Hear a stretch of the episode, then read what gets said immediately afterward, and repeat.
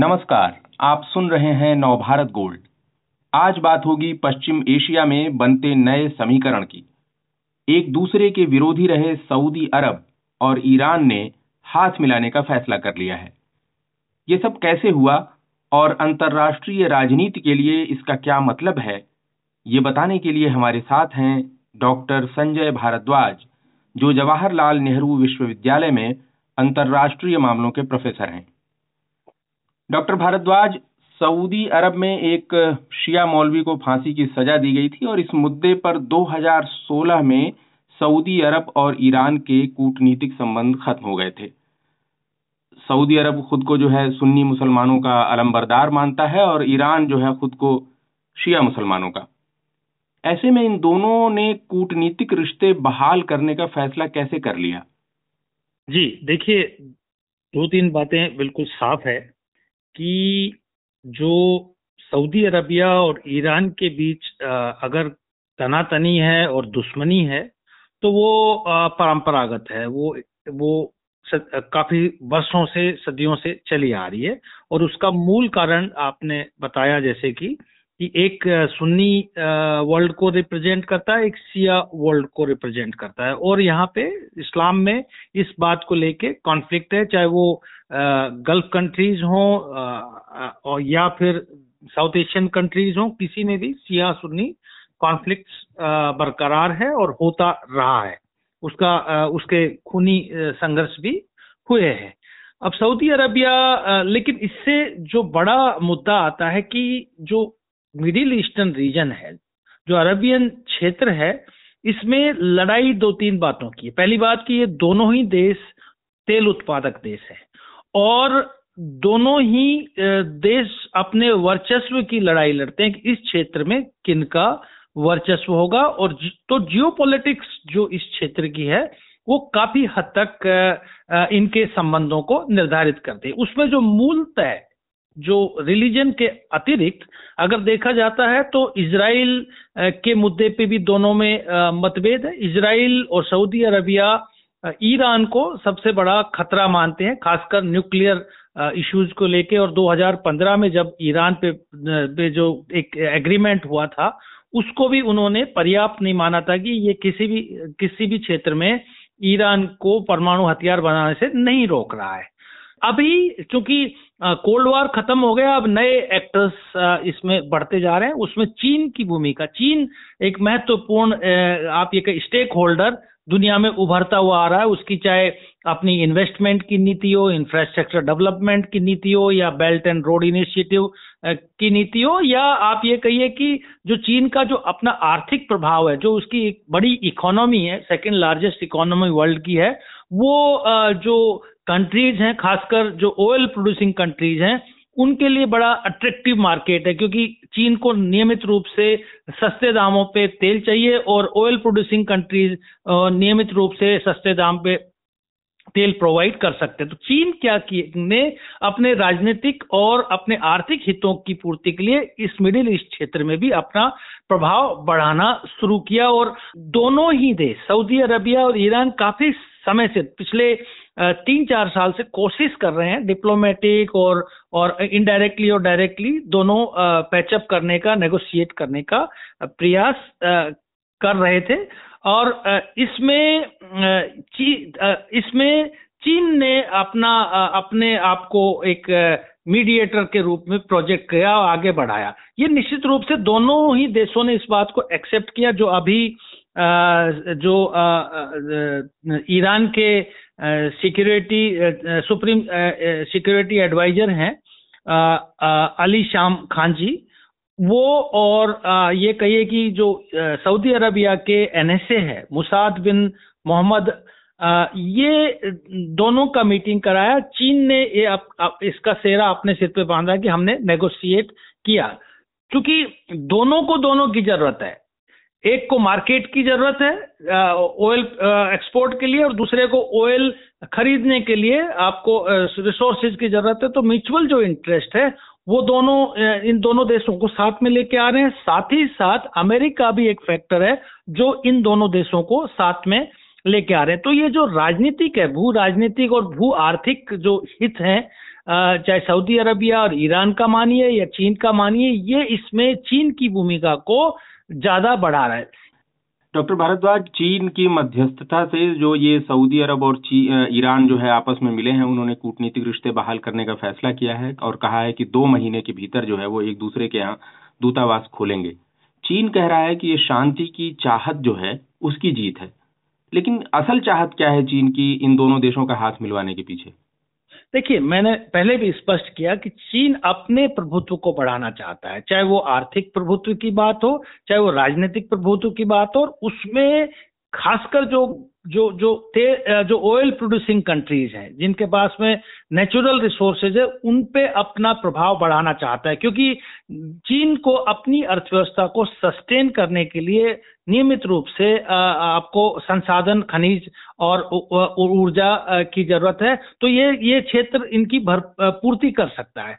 निश्चित रूप से दूसरा ये भी फैक्टर है कि क्योंकि अभी तक सऊदी अरबिया बहुत कुछ हद तक अपनी सुरक्षा के लिए या तो अमेरिका पर निर्भर था या पाकिस्तान पर निर्भर था। अब पाकिस्तान के हालात ठीक नहीं है तो एक एक एक कंसर्न सऊदी अरबिया के लिए बना हुआ है। दूसरा कि अमेरिका थोड़ा विड्रोवल टेंडेंसी में है। अब वो अमेरिका ज़्यादा गल्फ रीजन पे अरबियन रीजन पे ज़्यादा फोकस ना करके इंडो पैसिफिक जो उधर इंडो पैसिफिक जो रीजन खासकर जो साउथ ईस्ट एशिया और ईस्ट एशिया में जिसमें क्वाड का, का निर्माण किया है जिसमें जापान है, इंडिया है, ऑस्ट्रेलिया, अमेरिका है तो वो उस क्षेत्र की भू राजनीति पर ज़्यादा ध्यान दे रहा है। तो उसमें जो ये वॉक्यूम क्रिएट हुआ है, इसमें अरबियन वर्ल्ड में, उसमें चीन अपना दबदबा बना रहा है। तो निश्चित रूप से चीन जो एक बाइपोलर वर्ल्ड की की आस लगाए बैठा है कि कैसे अमेरिका के प्रभुत्व को कम करके अपने आप को एक वर्ल्ड शक्ति के के रूप में क्रिएट को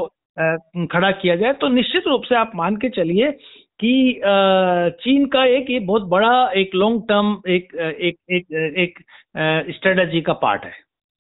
चीन की एक लॉन्ग टर्म स्ट्रेटजी का पार्ट है, आप कह रहे हैं। सऊदी अरब के जो क्राउन प्रिंस हैं, मोहम्मद बिन सलमान, अमेरिका के जो राष्ट्रपति हैं, जो बाइडेन, उनसे उनकी काफ़ी तनातनी वाली हालत है। और ईरान का तो आप, आपने बताया ही, और सब ये कि अमेरिका से 36 का आंकड़ा है। क्या ये जो डील चीन ने कराई है पश्चिम एशिया की राजनीति में अमेरिका के लिए बहुत बड़ा झटका है ये। देखिए, निश्चित रूप से अमेरिका अपने प्रभुत्व को कम तो नहीं होना चाहता, लेकिन जो हालात यहाँ उभर रहे हैं, कई तरीके से, जैसे आपने कहा कि चाहे वो लोकतंत्र का मुद्दा हो, चाहे न्यूक्लियर एक्सपेंशन एक्सपेंशन और प्रोलिफ्रेशन का मुद्दा हो, या फिर आप ये कहिए कि ऑयल की, का पॉलिटिक्स हो, उसमें अमेरिका अमेरिका के पास अपने बहुत रिसोर्सेज है। आप सेल गैस उनके पास के, के भंडार मिल रहे हैं। अमेरिका खुद मार्केट तलाश कर रहा है। तो निश्चित रूप से मान के चलिए कि अमेरिका के को के लिए एक चुनौती तो है। चीन भी एक चुनौती के रूप में आ रहा है। लेकिन इसमें सबसे जो जो बड़ा मुद्दा है कि अभी जो कई तरीके के दूसरे डेवलपमेंट्स की एक रोग स्टेट का एक एक एक एक एक पोलराइजेशन हो रहा है लिबरल डेमोक्रेसीज के बीच में उसमें सऊदी अरबिया थोड़ा अनकंफर्ट था अभी अभी तक क्योंकि अमेरिका के साथ उनका अच्छे संबंध थे लेकिन डेमोक्रेसी के मुद्दे पे और जो पोलराइजेशन हो रहा है ये कई मुद्दे हैं जिसके वज, की वजह से सऊदी अरबिया या आप ये कहिए कि अरबियन वर्ल्ड का अमेरिका के साथ कॉम्प्लिकेटेड रिलेशंस हो गया, क्योंकि रेडिकलाइजेशन बढ़ रहा है टर्की में भी पॉपुलिस्ट पॉलिटिक्स डोमिनेट कर रहा है ईरान अपना प्रभाव अपने अपने अपना रिलीजियस प्रभाव, चाहे वो लेबनान में हो, सीरिया में हो, यमन में हो, इन, इनमें बड़ा इनमें बड़ा बढ़ा रहा है। तो ये कई तरीके से कॉम्प्लेक्स है और ट्रांजिशन फ़ेज़ में है। देखते हैं कि चीन कितना अपना प्रभाव बढ़ा पाता है और अमेरिका इस बात को कितना किस हद तक काउंटर और कंटेन कर पाता है ये आगे आने वाले समय में पता जी आ, पिछले साल चीन ने जो है doctor Bhardwaj global security initiative के रूप में एक कदम उठाया था और राष्ट्रपति जो वहाँ के हैं शी चिनफिंग वो एक तरह से क्या लगता है कि वो ग्लोबल लेवल पर अमेरिकी दबदबे को चैलेंज करते दिख रहे हैं? मतलब पश्चिम एशिया के अलावा वो एक तरह से अगर इस चीज़ को ले जाएँ तो क्या एक नया इंटरनेशनल ऑर्डर तैयार करने की कोशिश में है वो? निश्चित रूप से। देखिए, चीन का मैंने कहा कि चीन एक आर्थिक ताकत है विश्व में। अभी सामरिक और राजनीतिक रूप से उतना उसका प्रभुत्व नहीं है। चीन की क्रेडिबिलिटी पे भी कई जगह क्वेश्चन उठते हैं, क्योंकि जिस तरीके से डेवलपिंग कंट्रीज़ डेट ट्रैप की तरफ़ बढ़ रहे हैं, कई चुनौतियाँ हैं चैलेंजेस हैं, और चीन की जो मनसा है, वो एक तरीके से रिविजनिस्ट और एक्सपेंशनिस्ट के रूप में कि कि बाकी इकोनॉमीज को बुली करती है तो एक कंसर्न है। लेकिन लेकिन ये भी बात है कि सी जिपिंग को चीन को इतना एग्रेसिव और इतना मज़बूत बनाने का वो भी एक कारण है कि एक पोलराइजेशन चीन के खिलाफ पूरे वर्ल्ड में हो रहा है। और उसकी वजह से चीन में सी जिपिंग मज़बूत हो रहा है और चीन अपने आप को मज़बूत कर रहा है, वहाँ की जनता मज़बूत कर रही है। तो ये जो पोलराइजेशन है कि चीन वर्सेस लिबरल डेमोक्रेटिक वर्ल्ड ये पोलराइजेशन चीन के लिए एक, चुनौती भी है और एक चीन के लिए एक अवसर भी है कि जो एंटी अमेरिकन ब्लॉक्स हैं और और जो ग्रुप्स हैं उनको चीन कल्टीवेट कर रहा है मोबिलाइज कर रहा है अपने फ़ायदे के लिए। तो ये निश्चित रूप से कितना आगे बढ़ेगा ये कॉन्फ्लिक्ट कितने आर्म्स रेस बढ़ेगा कितना बाकी दूसरे नए विवाद उभरेंगे ये बात देखने की है लेकिन ये ये मान के चलिए कि आज का जो जो आज की स्थिति है, वो चीन और अमेरिका के बीच में बहुत कॉम्प्लेक्स इंटरडिपेंडेंसी का का दौर है। जिसमें इकोनॉमिक जो इनका रिलेशन है, वो बहुत कुछ हद तक इनको कॉन्फ्लिक्ट की बजाय कॉपरेशन की तरफ़ बढ़ाता है। लेकिन सामरिक दृष्टि से इनमें कॉन्फ्लिक्ट हैं और ये इस सामरिक और रणनीतिक परिप्रेक्ष्य में आपस में कॉन्फ्लिक्ट में उलझे हुए हैं। तो अब क्या ये ये उम्मीद की जा सकती है कि आपने इसराइल का भी ज़िक्र किया? यमन से लेकर और सीरिया तक जो दो खेमे में ये दोनों देश हैं, सऊदी अरब और ईरान तो अब उस इलाके में हिंसा और टकराव में कमी आएगी, ये उम्मीद की जा सकती है? देखिए, जब तक इन महाशक्तियों के आर्थिक हित वहाँ रहेंगे, तब तक वहाँ पे टकराव के की संभावना कम है। ईरान भी देख रहा है कि चीन एक अवसर अवसर है और लगभग 25 बिलियन डॉलर का चीन और ईरान के बीच में व्यापार है। हालाँकि जो 400 बिलियन डॉलर की बात करते हैं, उसका सिर्फ़ तीन प्रतिशत अभी तक इन्वेस्टमेंट हुआ है। लगभग एक मिलियन डॉलर का, जो कि 400 प्रतिशत की बात थी। अभी ईरान का, के आर्थिक हालात बहुत अच्छे नहीं है। वहाँ पे जो इकोनॉमिक ग्रोथ है, वो तीन परसेंट के लगभग है और अगले साल तो आईएमएफ ने सिर्फ़ दो प्रतिशत ही ग्रोथ रेट प्रेडिक्ट की है। और ये बात मान के चली इन्फ्लेशन भी बहुत ज़्यादा है। ईरान में लगभग 40 प्रतिशत इन्फ्लेशन है। तो इकोनॉमिक कंसर्न है ईरान में तो वो इस इकोनॉमिक कंसर्न में चाइना को एक अवसर के रूप में देख रहा है। वहीं पर ही इस, क्योंकि ग्लोबल रिसेशन और ग्लोबल प्रॉब्लम्स बढ़ रही है। पेंडेमिक की वजह से और यूक्रेन रशिया वॉर की वजह से तो सऊदी अरबिया भी अपने आर्थिक हितों को को वरीयता दे रहा है तो मुझे नहीं लगता कि अभी ये देश कॉन्फ्लिक्ट की तरफ़ बढ़ेंगे, खासकर जो रिलीजियस कॉन्फ्लिक्ट है, या आप ये कहिए कि ये जो बाकी अरबियन वर्ल्ड के देश हैं, यमन है लेबनान है, इनकी वजह से ज़्यादा कॉन्फ्लिक्ट में अपने आप को झकझोरेंगे अभी इकोनॉमिक की तरफ़ ज़्यादा ध्यान दे रहे हैं लेकिन निश्चित रूप से ये जो पारंपरिक इनके कॉन्फ्लिक्ट्स रहे हैं, जो जो इन, इनमें मनमुटाव रहा है, वो वो बराबर बना रहेगा। जी। डॉक्टर भारद्वाज, चीन जिस तरह से रूस के साथ खड़ा हुआ है, पाकिस्तान उसके खेमे में है, ईरान के साथ उसका पुराना रिश्ता है, और अब उसने सऊदी अरब, ईरान को जो है एक साथ मिला के अपने पाले में रख लिया है। भारत के लिहाज से इसका क्या मतलब हो सकता है?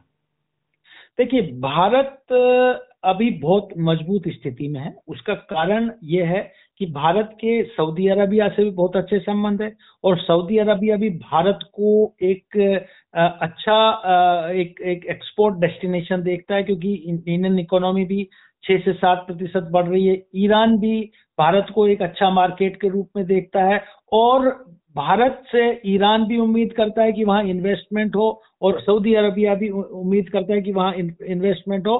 तो आप मान के चलिए कि जो इन कंट्रीज़ का भारत के प्रति एक सॉफ्ट रवैया पिछले आ, कुछ वर्षों से रहा है कश्मीर के मुद्दों को लेके या आतंकवाद के मुद्दों को लेके तो वो मुझे लगता है बरकरार रहेगा और चीन के बढ़ते प्रभाव से भारत के हितों पर कोई आँच नहीं आएगी। जी। डॉक्टर भारद्वाज, आपने पश्चिम एशिया में और एक तरह से ग्लोबल लेवल पे बनते नए समीकरण के बारे में बहुत विस्तार से जानकारी दी। धन्यवाद आपका।